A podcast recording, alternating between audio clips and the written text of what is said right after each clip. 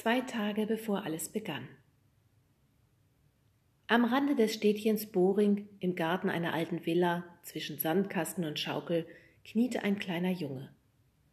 Den ganzen Morgen hatte er Moos und Blätter gesammelt, Zweige übereinander gelegt und für sein Kuscheltier ein Lager gebaut. Endlich war er fertig. Gefällt es dir, Icy? rief er seinem Plüschfreund zu, der am Apfelbaum lehnte und alles aus seinen schwarzen Knopfaugen beobachtete.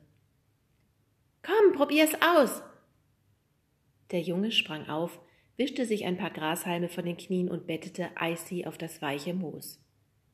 Er deckte ihn mit einem Kastanienblatt zu und drückte ihm einen Kuss auf die Schnauze.